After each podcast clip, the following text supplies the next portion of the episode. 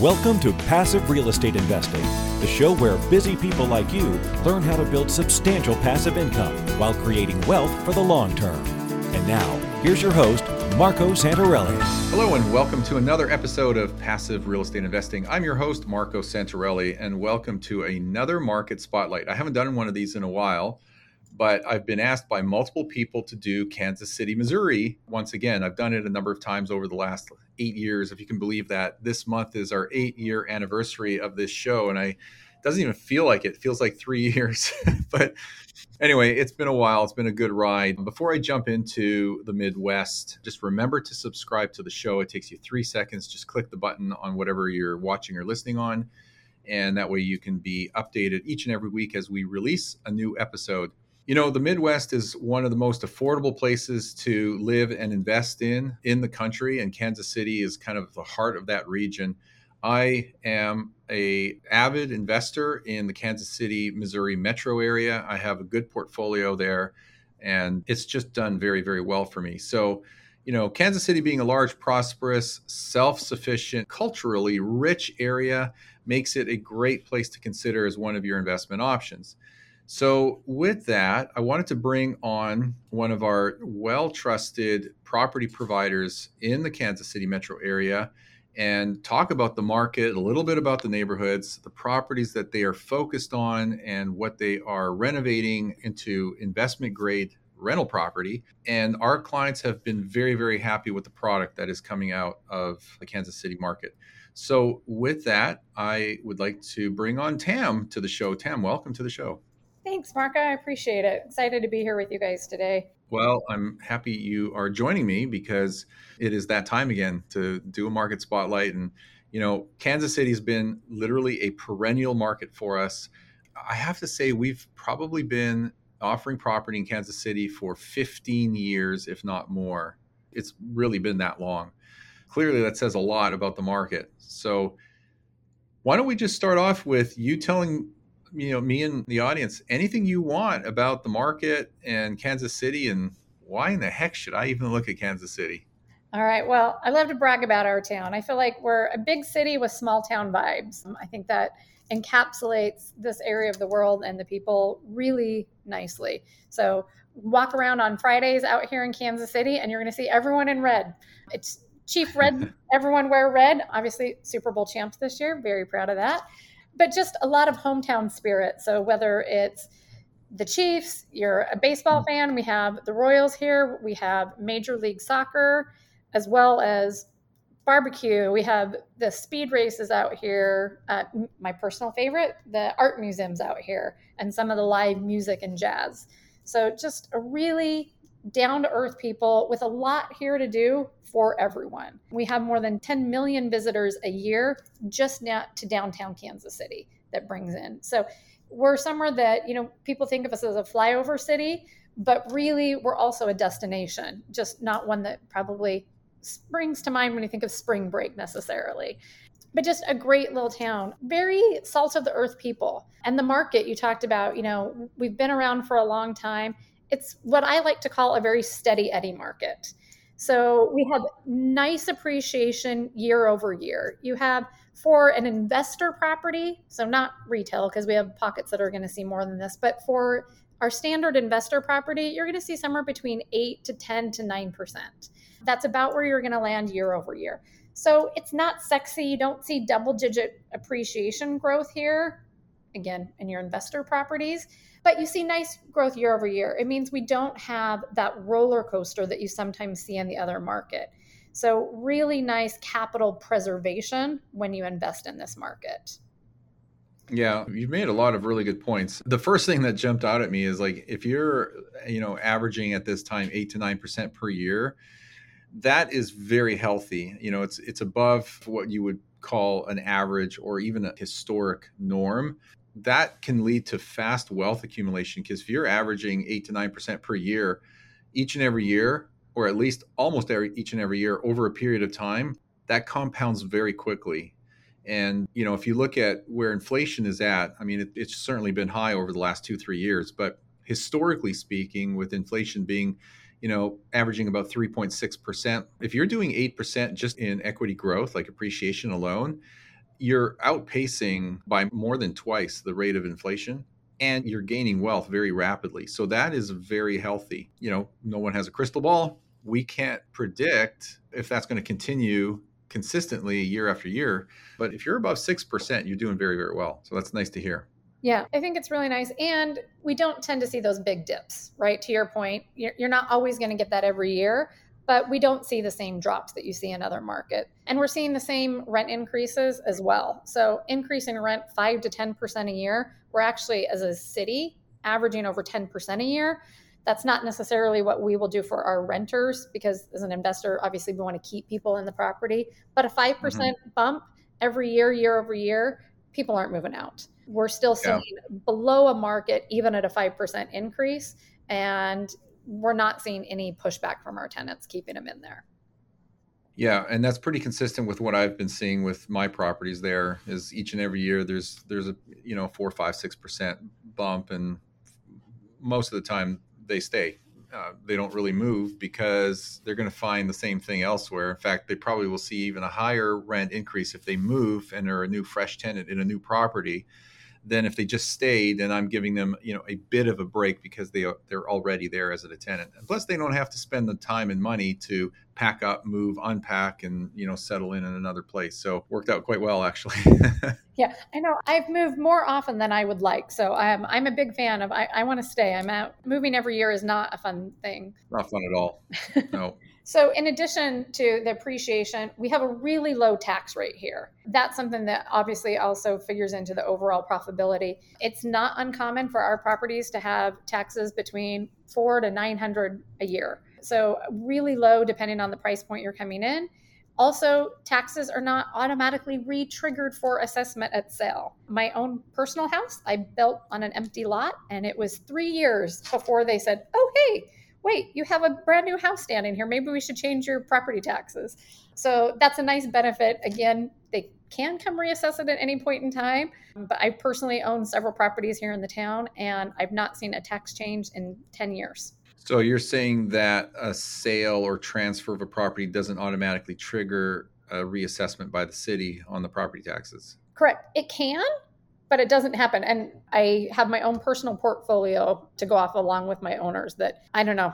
I don't know what method and they use. It feels like a lottery system. Like I said, I, three years before I got taxed on my own that I built on an empty lot.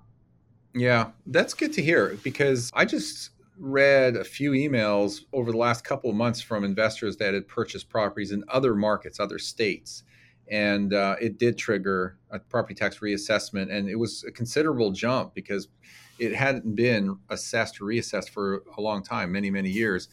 And you know their purchase was at fair market value or maybe slightly below. So there was nothing you know out of the ordinary in terms of purchase price and and the rents that were going on but you know their expectation was that their monthly cash flow was going to be higher than what it ultimately ended up being because the property taxes were reassessed and they jumped up so much that they ended up taking away about $300 plus per month of what would have been bottom line spendable cash flow.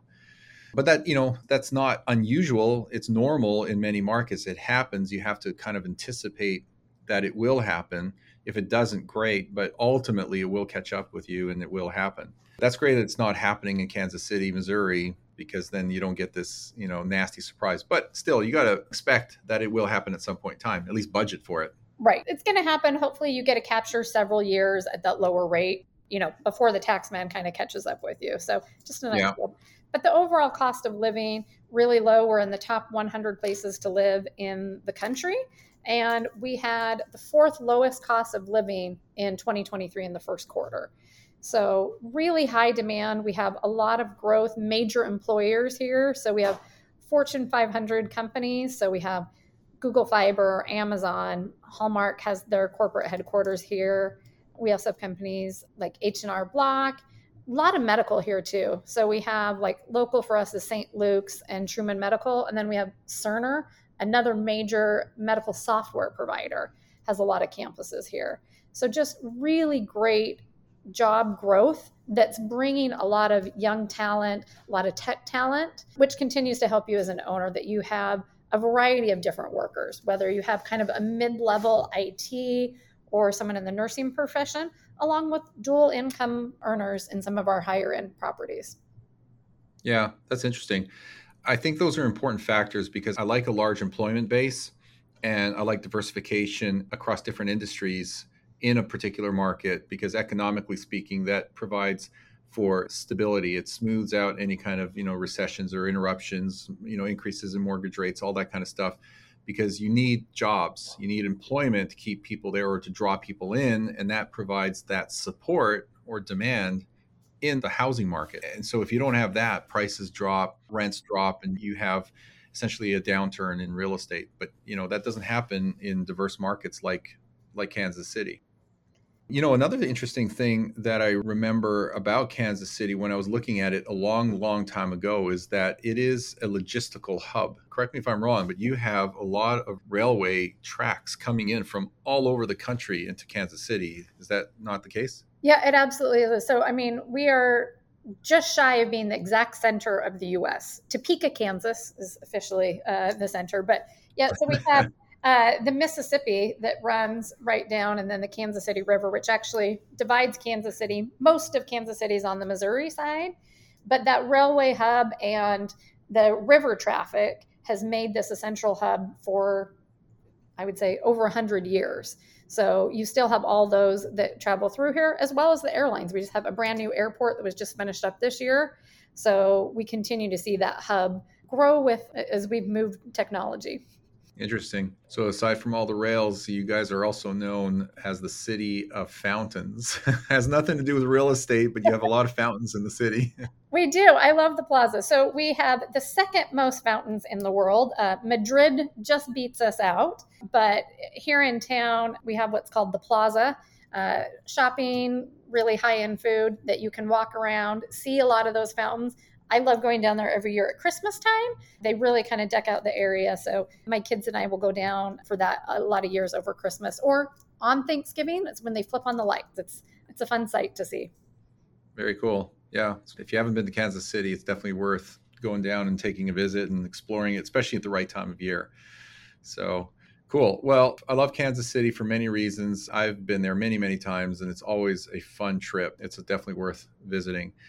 So, as a provider, what kind of neighborhoods are you guys focused on? You know, I, I, obviously have a range. Most people loosely grade neighborhoods from you know AA plus all the way down to you know your D's and war zones. But for myself, I've liked to focus on B, B plus, and even A minus type neighborhoods, just based on the demographics and types of establishments or amenities that are in the area. I just find that those fit best for me. It gives me the greatest bang for the buck. I have the highest rent to price ratios there, so I get you know the better returns on the front end, cash on cash. But it also provides stability and growth as that market matures and as time goes on, it gives me more appreciation. So that's where I like to focus. We have clients that like to focus on C class neighborhoods because they want the higher cash on cash returns. We have investors that focus on A class neighborhoods because they want stronger appreciation potential and they give up on the cash flow. They give up on that cash on cash return. So they have low cash flows or maybe, you know, break even cash flows. So investors are all over the place. But what do you guys focus on primarily in terms of neighborhoods? So our target is the B neighborhoods. Um, a solid B is what we're going to primarily go after. Obviously, we're going to have some that are going to go, you know, down to the B minus, up to the A minus. Frankly, I rarely say think we get anything over an A minus. It just doesn't make sense. And we have a lot of competition in that A market for our retail investors or mm-hmm. retail buyers here. So the solid B. So we have Raytown, Independence, pockets of Kansas City. We don't buy everywhere in the metro area because you're going to fall into that C and D neighborhood in some of the areas. But most of our investors are looking for a product. Usually, we find people come to Kansas City, they want between about that 150 to 190,000. So that's usually kind of that sweet spot that I call my solid B neighborhoods. So you're in a three bedroom, one bath up to a four bedroom, two bath. We'll pick up some of those A minuses because, to your point, we have investors that will come and ask for those. And those houses usually are ones that you have a very easy exit strategy to sell retail down the road. So it'll still do a decent cash flow, but to your point, you're giving up a little bit in those A neighborhoods. But I continue to get a lot of demand for in Kansas City, that would probably be like a Gladstone, Grandview. Those are on opposite ends of the city, but those are the two different pockets. When people ask for an A neighborhood, those are typically where we have some of our investor properties.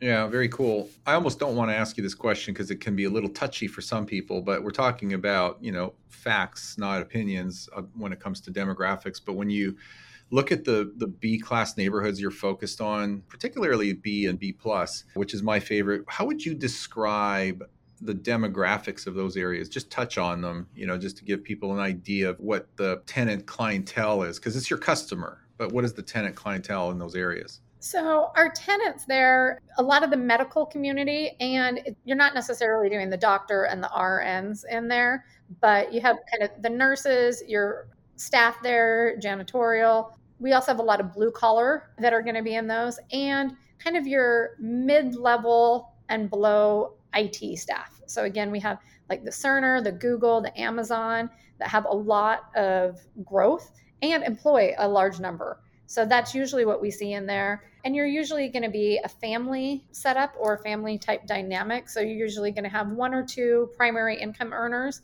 with a couple of kids, is most common in that B demographic. Okay. Well, that's pretty much in line with what I like to focus on. I often refer to the demographic as, as a middle income family that rents those types of homes. And, you know, it can lean either way. It could be, you know, a little bit more towards the lower middle income and sometimes the upper middle income. But, you know, that's kind of the range that I've been focusing on in Kansas City. In terms of properties, what kind of properties are you finding there and renovating? What is your sweet spot kind of describe a typical property in the neighborhoods that you're operating in right now? Because I think that is going to resonate with a lot of people. So, a 3 1 to a 4 2, those are the properties we pick up most often. We are usually picking them up. They're usually distressed. So, we're going in and doing a very full rehab. We really focus on the bones of the property. We want to make sure that the property you pick up is solid from the ground up. So we're going to go in, we're hitting the plumbing and electrical. We're going to look at your mechanical. So your hot water heater, your furnace and AC, those are either going to be new or newer. We probably put new roofs on probably better than 60% of our houses. Again, making sure that you have a really solid. And then we do all the pretty things. So we do granite countertops in the kitchen. We're going to do tile in your kitchen and bathroom, including the surround.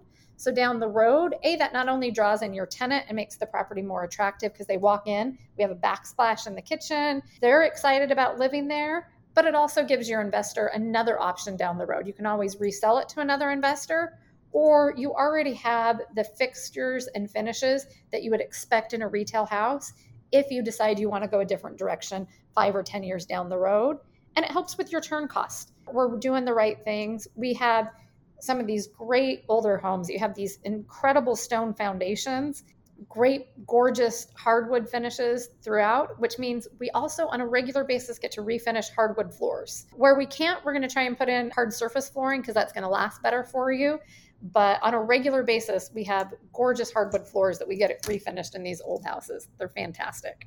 That's cool. What are your thoughts and feelings about carpet, having carpet, replacing carpet? I know we just touched upon this for seconds before we started recording here.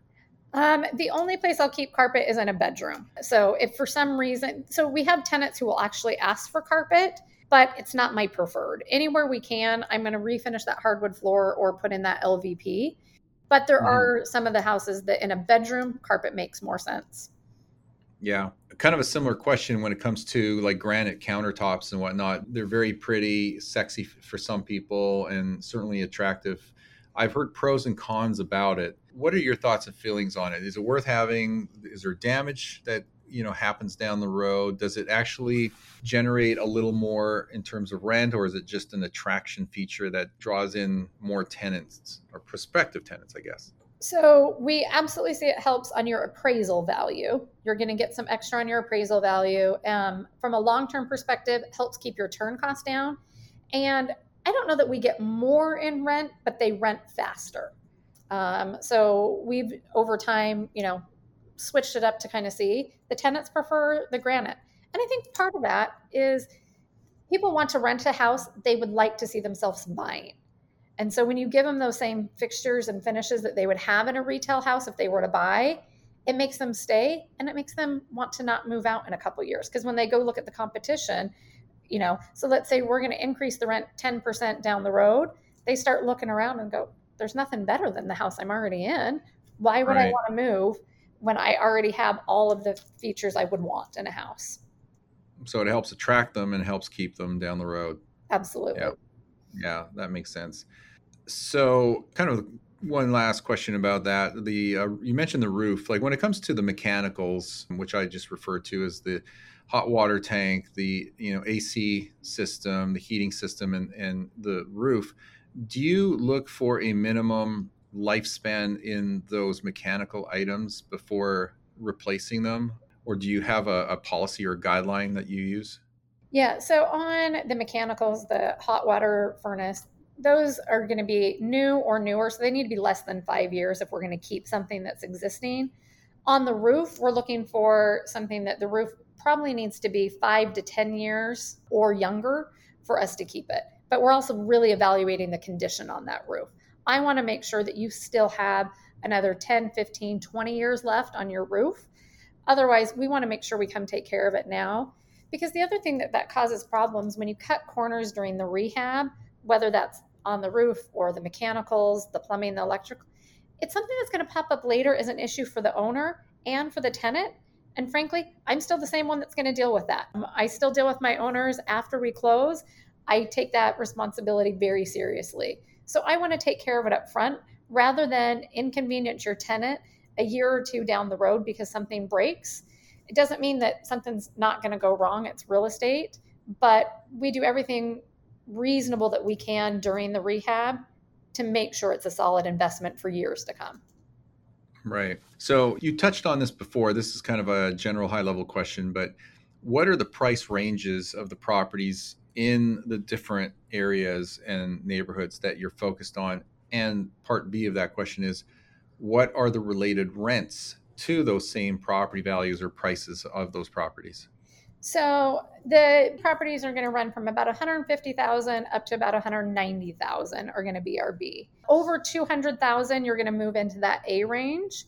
And so in the standard investor property, you're probably going to be between about 1300 to 1700 for kind of that standard B property. In the A properties, you're going to be moving over $2,000 a month for your rent. We're not going to be at that 1% rule. I know everyone still loves it and wants to be there. We're not quite there in the market, but I think we're relatively close. I'd say probably 0.885 is probably where you're really at. Yeah, you, you took the words right out of my mouth, and that's actually going to be the next point I was going to make. Is I wanted to point out that point one, that one percent rule is pretty hard to find today in most markets around the country. You really have to go to smaller markets, tertiary markets, or downgrade your neighborhood criteria in order to achieve that. And that's not necessarily the right decision or the best decision. Right. But you know i was just doing the math in my head when you first mentioned the price or the rent range and i knew right away that it's 0.8 it seems like 0.8% as a rent to price ratio is kind of the new normal in most like keeping everything else the same or consistent. Like if you're looking at b solid b class neighborhoods it, what used to be a 1% rent to price ratio is now a 0.8 and that seems to be the norm. But fortunately for a market like kansas city you know with rents or not rents property taxes being relatively speaking low your cash flows are still pretty good. Your cash on cash returns are still pretty good. And even, let's take that a step further, even today, with mortgage rates being higher than what we've been accustomed to for many, many years, let's just call them artificially low mortgage rates. Right. I mean, even if you're getting mortgages in the 6% plus or minus range today, the numbers still pan out, like the numbers still work. And I think it's important that investors don't lose sight of the big picture, which is real estate is a great preservation of capital and a preservation of wealth. It is a good wealth builder over time because of the equity growth. So, if you're focusing on the big picture, that's what you want to stay focused on. It's focusing on the immediate cash flow, what you have today, this year, and maybe next year, is being in my opinion, uh, somewhat myopic. You're focused on something that you will have lots of in the future, but you don't necessarily need lots of today because you want to build your portfolio deep and wide and focus on that equity growth and build the cash flows year after year as you build your portfolio and pay down the mortgages if that's the strategy. Of course there's you know different strategies there. So any comments or thoughts about that no, I, I would just, I mean, I agree fully that this market is really well set up to not only, you know, grow your portfolio, but really help preserve that um, capital growth. I have a lot of investors who have come to me that are, you know, in kind of our coastal markets where they're just priced out. Frankly, you, you yeah. rarely even have first time home buyers there. My daughter actually is buying her first property here in Kansas City and doesn't live here. For that, she can't buy in the market that she lives in, like out of the range of possibility for her. So, this is where she's going to buy her first home and never live in it because that's what we have here. I also have a lot of clients who are using 1031 exchanges coming so that they can get multiple properties and get kind of more bang for their buck with that and even using those the 401k which i know isn't something a lot of investors are doing um, but the ones that are again a really great way to continue to grow your wealth and that generational wealth so you have it to pass on to your kids yeah yeah very well said is there anything else that we should talk about related to the properties the renovations, the prices and rents that I haven't brought up?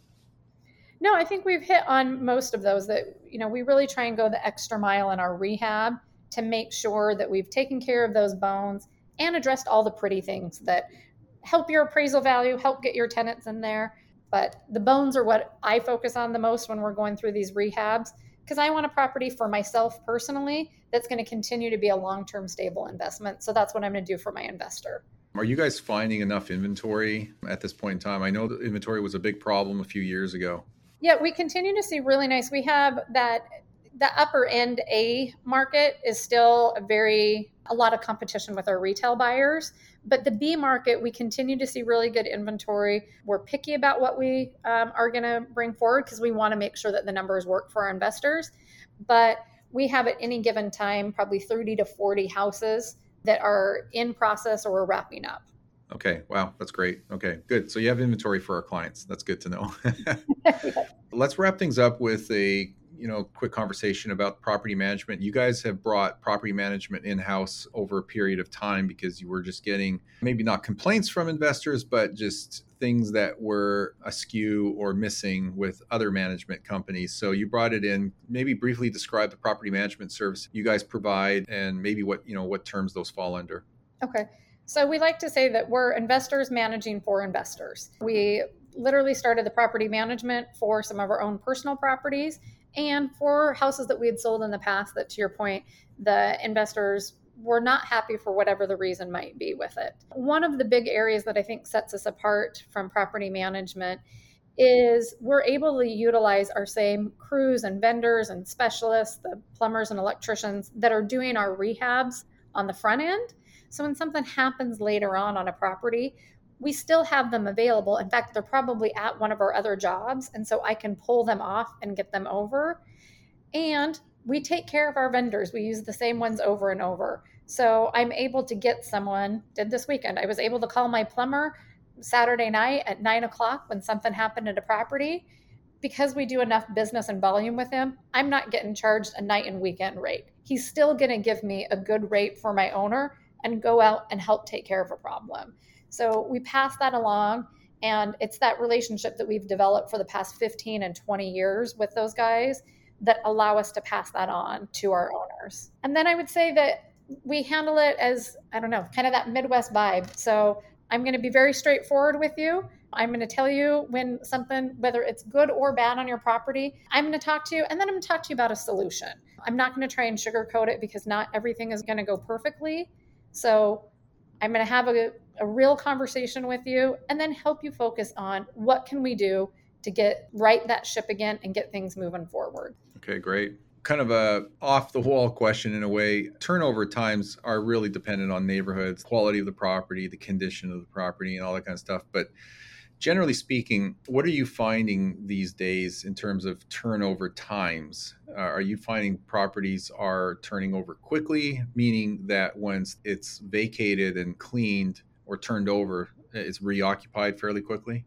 Yeah, I'd say we're within about 30 to 45 days for what I'll call an average turn. So if this isn't one that we have to go in and do a you know a massive rehab because your last tenant left it in really bad shape, if it's the average property, we're going to go in. We usually can knock that out within a week and then start advertising and getting them in there.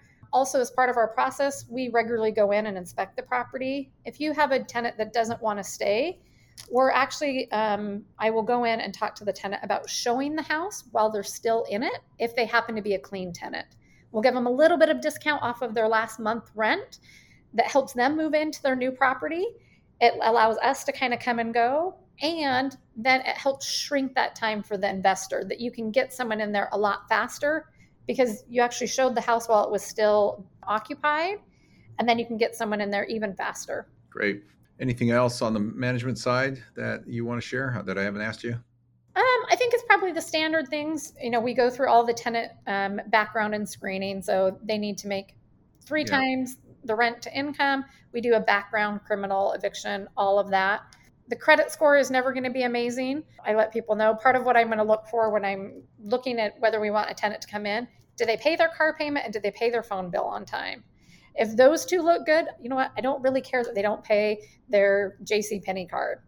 That doesn't really matter to me. Sorry, I don't care. But if you're paying for your car and you're paying for your phone, that means you have a way to get to work. So you have a way that you care about coming in here.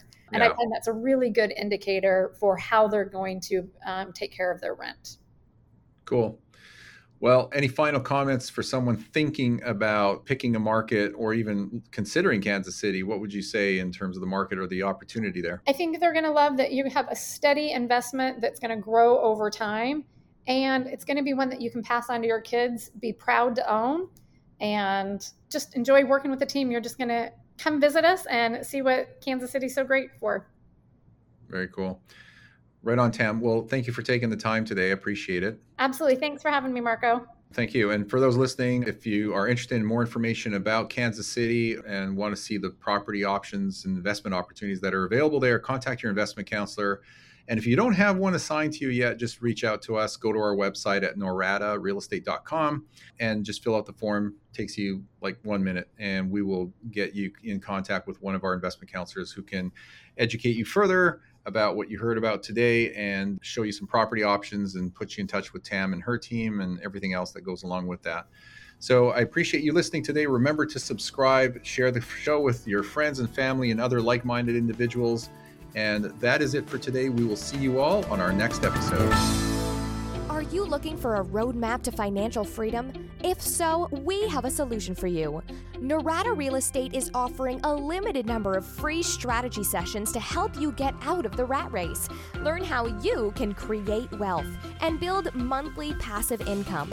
To set up a time with one of our knowledgeable investment counselors, simply go to noradarealestate.com. That's N O R A D A realestate.com. Nothing on this show should be considered specific personal or professional advice. Please consult an appropriate legal, tax, real estate, or business professional for individualized advice. For distribution or publication rights and media interviews, please contact the host.